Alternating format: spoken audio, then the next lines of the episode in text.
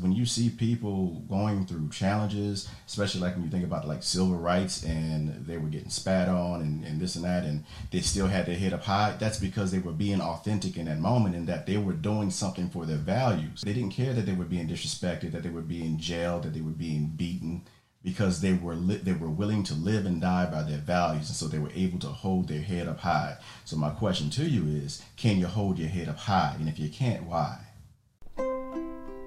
angel of light coming to me show me what i need to see Welcome to the Small Victories Podcast. I'm your host, Pauline Victoria, an inspirational thought leader that offers transformational perspectives based on my unique experiences as a woman born without arms and legs. I feel like my life has been full of small victories that has led me to discover the greatness within. I believe that there is no summit upon which we reach our greatness. I believe it is a culmination of small victories achieved moment by moment when we turn toward the inward battle where we get to choose despair or hope, misery or miracles, defeat or victory. My goal is to awaken your potential, your purpose, and your power so that you can discover the greatness that lives within you. Think of this podcast as your weekly portion of tools, stories, and teachings that help you reflect on the small victories in your life. Thanks for tuning in, and let's begin in our world, it is natural to feel the need to change yourself. We're bombarded with messages that we're not enough, we don't belong or fit in. We need to be a certain way in order to reach society's picture of success. It's no wonder people feel uncertain or even fearful of who they are. Today's guest goes by the alias the nocturnal therapist. Harry Turner, a licensed clinical social worker, certified clinical trauma professional, certified mental health integrative medicine provider, and a heart centered therapist is more than these titles. Harry is unapologetically authentic and perfectly human and considers himself a guide who combines mental wellness with spirituality. In this episode, we're going to dive into what it means to be authentic. Harry, thanks for coming on the show.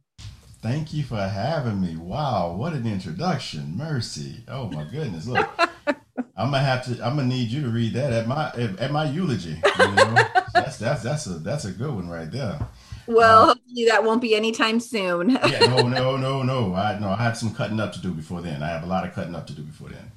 But thank you um, so much for welcoming on your show. It's it's an honor to be here. Uh, thank you for reaching out to my call for people to come on the show. I love the conversation about authenticity. I think we are in a world where conformity is the calling card, so to speak, for the day. And I want to note in your website, you say you want to help people develop the audacity to live a life that reflects you. I'd like you to share with me how do you define audacity and how does one develop it? Ooh, okay. I thought you were going straight to authenticity, uh, authenticity, but audacity. So to be audacious, first off, to be authentic, it requires you to be vulnerable. So I'll, I'll begin with that. And to be vulnerable, because many of us have been harmed, just because that's the life story of all of us we fear being vulnerable and so we hide ourselves and we behave in a less authentic fashion which then blocks us off from such certain emotional experiences but you have to be audacious in that you have to have courage to face your fears and still uh, move forward in a values based manner. Authenticity is all about how closely in alignment you are with your values the more in alignment you are with your values, the more authentic you're being. And the reason why authenticity is so important, so paramount, is because we were taught that we are to pursue happiness. And happiness is not something to pursue. Happiness is not a destination to be reached. It's the way we travel. Happiness is an action word. And the way that you become happy or you experience happiness is by being authentic. Your authentic self is the only path to true freedom of expression, to happiness, joy, contentment, and the sweetest of all emotions, in my opinion, because this is chronic. Happiness is fleeting, it comes and goes. You have moments, but my my my most favorite of all higher emotions is peace mm-hmm. because that peace then produces clarity and so that requires courage you have to be courageous enough to lean into your discomfort in a world that tells you to avoid everything that you're afraid of but we know no matter where you go there you are you can fly you can have a change of landscape you can go to hawaii you can go to fiji you can go wherever you want to go but wherever you go there you are there's no running from you Yes. And I did start with audacity before we jump into authenticity because I think it is the prerequisite for authenticity. Yes. And that's why I wanted to start there. So you said a lot in a very short amount of time. Let's go deeper and start dissecting a little bit about what you said. The first thing you said is that to be authentic, we first need to be vulnerable. Vulnerability is a part of authenticity. It doesn't it doesn't mean that it necessarily has to come first, but it is definitely a key ingredient to authenticity. For people who might be listening to this, vulnerability it seems to be a word that a lot of gurus use like Brené Brown. We hear this vulnerability. What does that look like though in real life? The mind is like a parachute. It only works when it's open. Same is for the heart. And so vulnerability means that you open yourself up back to life. When your pains and your traumas sent you running into the closet to hide yourself because you were too afraid to be seen anymore, because to be seen means to be harmed by other people, especially when you're attempting to be your authentic self. You decide to go against the mind that wants to run from the, the, the previous trauma that you've been through. You decide to be courageous and come back out of that closet and choose to be authentic anyway. Some people may not agree with you, but choose it anyway. Some people may toss tomatoes at you, but choose it anyway. Because I'm telling you, no matter what the others are doing or saying, that's the only path to true fulfillment. And so even if they're tossing tomatoes at you, you can still hold your head up high. When you see people going through challenges, especially like when you think about like civil rights and they were getting spat on and, and this and that, and they still had their head up high, that's because they were being authentic in that moment and that they were doing something for their values. They didn't care that they were being disrespected, that they were being jailed, that they were being beaten because they were li- they were willing to live and die by their values and so they were able to hold their head up high. So my question to you is can you hold your head up high? And if you can't why? That is a deep question in a world where we're feeling like we have to always be something else or someone else, someone may not be able to know even how to identify their values. Mm. How does one identify their values so then they can come back to who they authentically are? It's a gradual process, but it is a lifelong journey. And so as we go about life, we encounter things that we like. A like is a key that there's something true for you in that space. And when you find the truth of who you are in that space, now you get to operate with that added truth that you now discover, or really remember, as I like to put it. And with more truth, answering more of that question of who am I that's seared into everyone's mind, the more that we fulfill that answer, the more that we quench that thirst to know or answer that question, who am I? The more we step into our authentic self. And the more authentic we are, the more empowered we become because now we know the truth of who we are, and that sets us free from who we are not, which we believe we were before we understood the truth. And who we are not is our shame. The truth sets us free from our shame, the illusion of who we are, because we have a tendency to stare at our shame, but that's because it's a universal law or axiomatic truth that whatever you stare at becomes your reality. And so when we stare at our shame, the mind in its habit to attach itself to things that it need not attach itself to. It attaches itself to things that we are not. And then we confuse ourselves and convince ourselves from looking at it. We hypnotize ourselves into believing that that's who we are, that we are who we are not. But then when we discover that truth, that's when we realize who we really are and we feel it in our core. We can experience who we are now what I heard was one way to uncover our values, our core values. Like there are things that we like, but then there's the core of who we are is mm. to one start looking at what are things that we are attracted to I know for me, one of my core values is freedom. Being in a body that says I can't be free every day, every moment, freedom to me is defined as having choice. I know that's one core value of me because it's something that I am willing to live and die by, like you said earlier. It, in everything I do, it's to achieve more freedom. The other thing I heard in terms of learning our values and learning who we are, who we are, not who we are not, is by not focusing on the shame. Or realizing that the shame is not who we are, because that's why we're repulsed by it. The key to knowing that we are not that is that it repulses us. Anything that represents who we are, we naturally like. If you are an artist, then you apparently uh, enjoy drawing or painting or other forms of art and so you do it. You don't do it because it makes you miserable.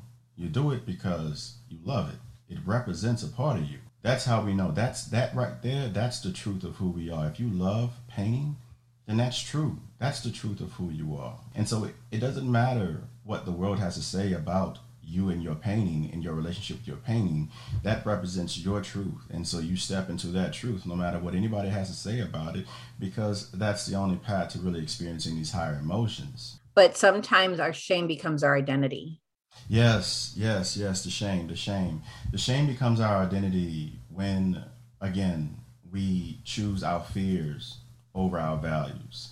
In any moment, we're either choosing fear or we're choosing values. We're operating out of fear or we're operating out of faith. And of course, our fears represent, and y'all have heard it many times before, F E A R, false evidence appearing real. It was this little story, boogeyman story that we created for ourselves some time ago based off of experiences that we've had, trying to make rationale, trying to, to trying to make sense of these painful experiences we've had. And so we've created these boogeymen in our not in our minds and because we chose to run away from it, just like any mirage, it becomes bigger and stronger the more we move away from it. But when we turn towards our fear, just like any mirage, when we run up on it, it dissipates. We realize that there was nothing there. False evidence appearing real. We have nothing to fear but fear itself. There's an African proverb that says, if you defeat the enemy within, the enemy without can do you no harm. It's, it's really about the path of, of understanding that we've come here to have an experience a full human experience. And by full, I don't avoid, even though I, I, I prefer not to experience pain, I do not devalue my pain because my pain is not less wondrous than my joy. The sweet ain't sweet without the bitter. So we must have these things in order to have a full human experience. Now we decide where the power is at when you become, as you embrace your authentic self, is that you get to choose. You realize that there's not just one way that you can have a relationship with this experience that you're having. That you can actually choose what type of relationship you want to have with your subjective human experience. And then in that in that space, it's almost as if you're in a dream and you realize that you're dreaming. That's when things begin to get fun because now you move from running to choosing. That's so powerful. Can you share with us perhaps a personal story of you moving from running to choosing? Woo, okay. Yeah, oh yeah, I like that one. All right, all right. So, uh, and I'll try to to to make it as brief as possible. But I was born into a preacher's family. You know, born into a Christian family and I am a Christian as well. This is not a bashing Christianity story, but this is this is more or less the experience I've had as a preacher's kid. I was a second child, second child of four, um, and so I also had second child syndrome. And I just so happened to be every now and again parents give birth to a child that is just a little bit weirder than the rest. So not only was I the second child, but I was that child that was just a little bit weirder than the rest. Being a preacher's kid, and and, and I, I can only describe it as this people have an addiction to idols. We hate the what we have deemed as weakness in ourselves so much that we look for perfection in other people. And so they look for idols. And the preacher and their family are supposed to be those idols. And so the trauma revolving around being a preacher's kid is other the community's addiction to idols. And so we were judged and picked apart. And me, being the most sensitive of the four, it just tore me apart and I also had social anxiety and I didn't really speak much. The way that I'm articulating myself right now and speaking, this is completely opposite from who I ever thought I would be based off of my disposition. I was a loner, didn't talk to people. I believe that being seen, to be seen, when I thought about being seen, all I saw was a crowd of people with pitchforks ready to tar and feather me. When I became a therapist and I realized after some years that every single person that entered my door, they're all having the same fears. They manifest differently, but the same suffering, the same pe- fears, the same struggle, the same journey. When I realized that we are all on the exact same journey, I said, I need to let more people know this. And I need to help people wake up from this dream to realize that they are dreaming and that they can choose, that life doesn't just always have to happen to you, that you also get to choose too. And so, with that passion, I, I the only way to go and, and do that, I, I thought would be to become an influencer. So now I'm on Instagram and YouTube. Started all of that, and it's very uncomfortable for me I, because I don't have dreams of being Instagram famous or anything like that. Because my original signature trauma revolved around being seen. To be seen means to be picked apart. So the more followers I get on Instagram and YouTube and everything else, for me, because of my trauma, means more pitchforks, more people to criticize me, more people to pick me apart. But my values told me, I know that you're afraid, but you need to choose to be audacious, to be courageous, which means that you choose to move forward in spite of being afraid. You can have your fears, but courage gives you the ability to move forward in spite of being afraid. And I've been given too many signs over the past five years that told me to go down this pathway. Since I know that this is part of my purpose, even though I see those pitchforks, I'm not going to respond to my fears. I'm going to respond to my faith and knowing that this is part of my purpose and that I'm choosing to be unapologetically authentic in this moment. And so I will take whatever this moment gives me. That's beautiful. I, I want to thank you for having the courage and moving through those fears to be seen. We need more people like that sharing messages like yours. And I know something that helps me whenever I'm afraid to be seen or picked apart, going up on stage and speaking to people to me is like ripping my heart out, putting it out there and saying, judge it. And that's mm-hmm. scary that is so scary. And at the same time, every time I go out in public or I step on a stage to go speak to people, I pray that God just uses me as the vessel and instrument through which the message needs to come through. So it's not about me, it's about, like you said, the values and the message. And when you're talking, I think of like the matrix, right? The waking up hmm. from the dream, like wake up, Neo. and we are one, right? We're all going through the exact same thing, even though the traumas might manifest in different ways. The experience of those traumas is what connects us. You know, you called me out on that one right there because The Matrix is actually my favorite movie. I fell in love with it from day one, and I interpreted from like day one. You know, again, being a weird child, I'll tell you this quick story my when I saw The Matrix, I think I was maybe like a, a, freshman or sophomore in high school, and as soon as I saw it, I fell in love with it, and I told my father how I interpreted it, right? And so, you know, my father did what he could. You know, he's like, yeah, yeah. He tries to be encouraging. You know, this is the weird child coming to him now. Like, okay, here he comes with one of those, uh, you know, those interpretations. Okay, all right, yeah. Just encourage him, shake your head, and say yeah. So later on uh, in college, I was a sophomore in college, and he called me up, and he was really excited, and he said, Harry, Harry, Harry, Harry. There's this this man on television I'm watching. He's on a talk show, and he has a doctorate in philosophy, and he's talking about the Matrix. And I'm listening to him, in every single interpretation you made, he's saying it right now. And for me, it was both an a, a very endearing moment for me with my father, and at the same time, it represented that sting of not being able to be seen. Yeah. But my father, my father came to give me called to give me kudos, which I received wholeheartedly.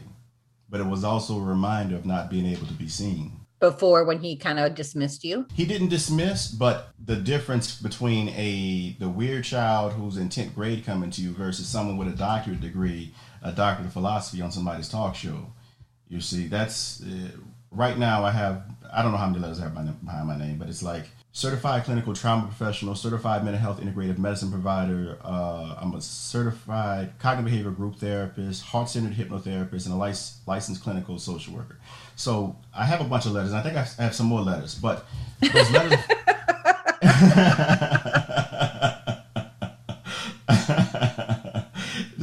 and and you're gonna know when I say next, you're going to understand like those letters for other people.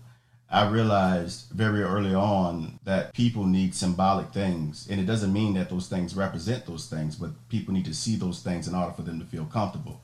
So I need to have letters behind my name so people say, okay, he knows something, as opposed to the boy, the child who always. Do you think that's an accurate assessment? Do you think everyone needs letters in order to be qualified? Oh, hell no. Right. Okay. I just wanted I wanted to make sh- to see what your thoughts were because I hear so many people who have great messages, who could do so much good in this world, can make a difference in people's lives, and yet they say, "But wait, I need to get my college degree first.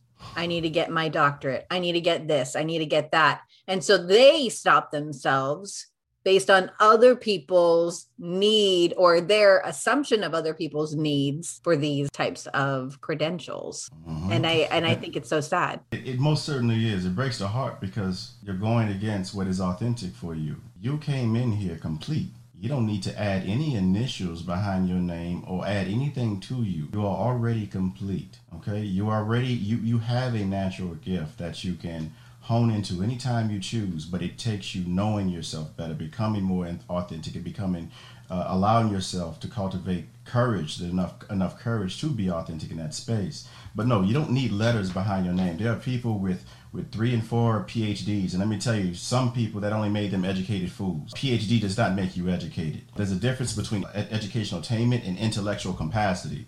I know some brilliant people that didn't make it past the third grade. I know some geniuses that didn't graduate out of kindergarten. So no, don't let that that image, that illusion, that idol of I need letters or I need these titles in order to be somebody. Don't let that hold you back. You are perfect as you are.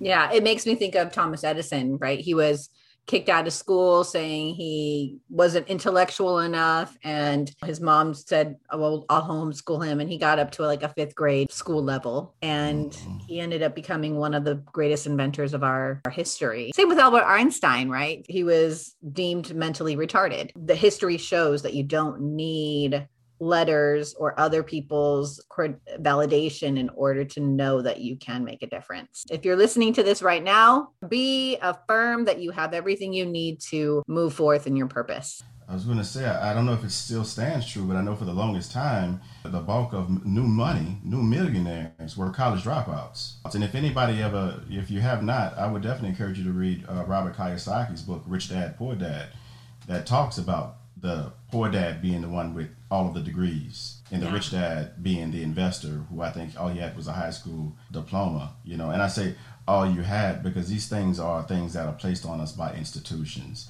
Let me just say this is also the issue with the struggle, the challenge that we have being authentic. These institutions, we go into education and we have kindergarten, first grade, second grade over here in the States first grade, second grade. We go all the way up to 12th grade, and then we have something called a graduation. The very word graduation can be seen as a combination between the words gradual and indoctrination.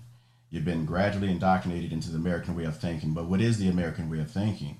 And so the American schooling system is still based off the industrial age in the industrial age, they didn't need thinkers, they need factory workers. And so that's why the, the, classrooms are set up where you have to sit and make sure that you maintain your behavior, that you take these standardized tests and ad nauseum, and you have to get approval or get a good grade from a specific authority figure training us even as youngsters to take orders from people who own businesses you know? And so a part of our challenge with being authentic is the fact that we were literally indoctrinated to take orders. We were literally indoctrinated to do what other people told us to do. That's why we have no problem showing up and dedicating our life spending our lives on somebody else's job, but when it comes down to doing things for ourselves, we can't find the energy. And it's because whatever we do as a practice and whatever we practice, we become. We're used to taking orders from other people, and we're not used to telling ourselves what to do. Mm-hmm. That takes that requires courage, and that requires you having passion. And you're gonna the only way you can really tap into your real passion is if you choose to be authentic. That's when you discover your passion. That's so good. That affirms me. We actually homeschool our son. But we've homeschooled him since first grade. So I fully believe and uh, support that kind of thinking. Um, and I was hoping that COVID would shake us out of this whole old school way of thinking about our education. but mm-hmm.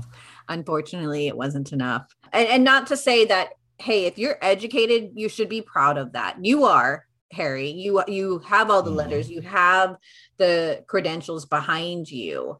Um, and you should be very, very proud of that because that took effort and time and money and all of that. But I just want to encourage people that don't have the same access to resources, that they still have purpose and passion that they can pursue, regardless of outside validations.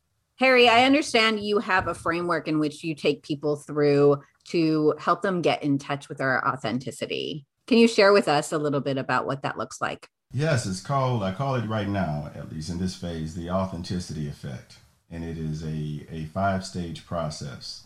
And actually, I'm uh, releasing my uh, online course on August 29th coming up. And so this is based off of this effect, the authenticity effect.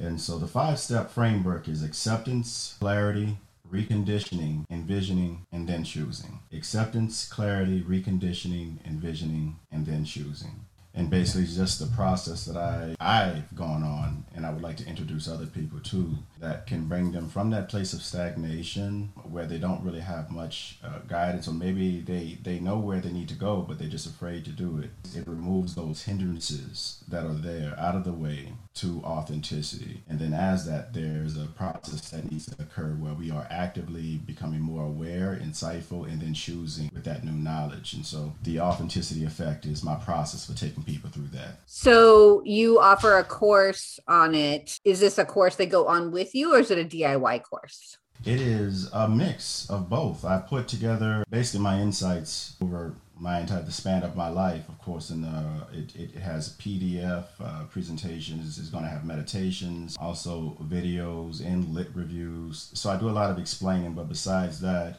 I'm also going to make myself available to do at least a two hour group coaching event every month to clarify any issues or ambiguities anybody may have. Because a lot of this stuff is heavy stuff, and so people may have questions as to how to make it more practical. And that's where I come in. Give me the situation, and I can give you, I can let you know how it manifests in this space. Who is your ideal client for a course like this? Those who have been suffering silently, those who have been saying that I'm not going to focus on my pain because people have it worse than me. Those who have been dealing with this depression and been wearing this mask because they know that they have to function in the world in order to pay their bills and so on and so forth. It's uh, the people that I really want to draw in are people who are seeking to know themselves on a much deeper level, who have always asked themselves those those deeper questions, such as who am I? You know, what is my purpose? People that are still seeking out their passion, they're still trying to discover their voice, what that looks like and also people that need to develop or seeking to develop, which we all need this, but people still struggling to develop a plan of approach, POA. I know we usually see it as a plan of action, but what I develop is a plan of approach because it's about how you approach life upon waking up, the intentional decisions that you make upon approaching life that really dictates or makes the most, the biggest impact on you being authentic. Awesome. If you're ready to awaken from the matrix, as as referred to earlier, Harry can be your guide. How appropriate. thank you. Thank you. Thank you so much. Thanks, Harry. I feel like we could probably go on and on and on, and this conversation could take us full circle within a few hours. But I am going to close off this episode. I would love to maybe have you on in future episodes. I think the messages that you have to share align with who I am authentically what I want my company to represent and who I want to serve. Cheers to whatever future endeavors that we have. Thank you so much. Here are this episode's takeaways. Being audacious and courageous is required to be authentic. Being vulnerable, meaning the willingness to be seen, is a part of being authentic. We're either operating from fear, false evidence appearing real, or from our faith and values. When we approach life from our values, it doesn't matter what others say or what happens to us. We can hold our head up high. We are not our shame, and we know this because we are repulsed by it. Anything we are repulsed by is not who we authentically are. We are authentic when we are in our joy. Whatever we practice, we become. Our graduation from school is the gradual indoctrination of us taking orders from others. Our school system was created for factory workers, not thinkers. We are born perfect and complete. We do not need letters or validation from external sources to live out our passion and purpose. Living authentically and audaciously opens the door to what Harry said your passion. I believe authenticity allows you to be more free to be who you are, for you to be able to create your story, not be at the effect of other people's stories. And when you live and create your life from a place of authenticity, that is where victory lies. So thank you so much for coming on the podcast, Harry. Thank you for listening. Hopefully, this has encouraged you to really look at your values, to have the courage to be audaciously authentic. Until we meet again, be blessed. Angel of light, come into me. Show me what I need to see. You are my path, way into the night. Lead me from shadows to light. You smile on my small victory, on my small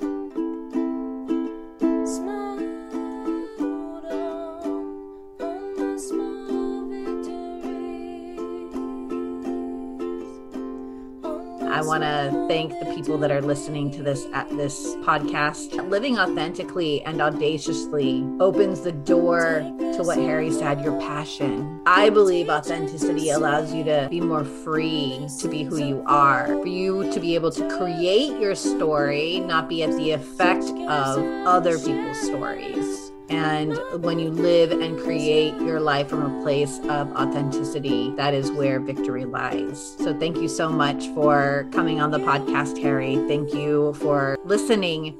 Hopefully, this has encouraged you to really look at your values, to have the courage to be audaciously authentic. Until we meet again, be blessed.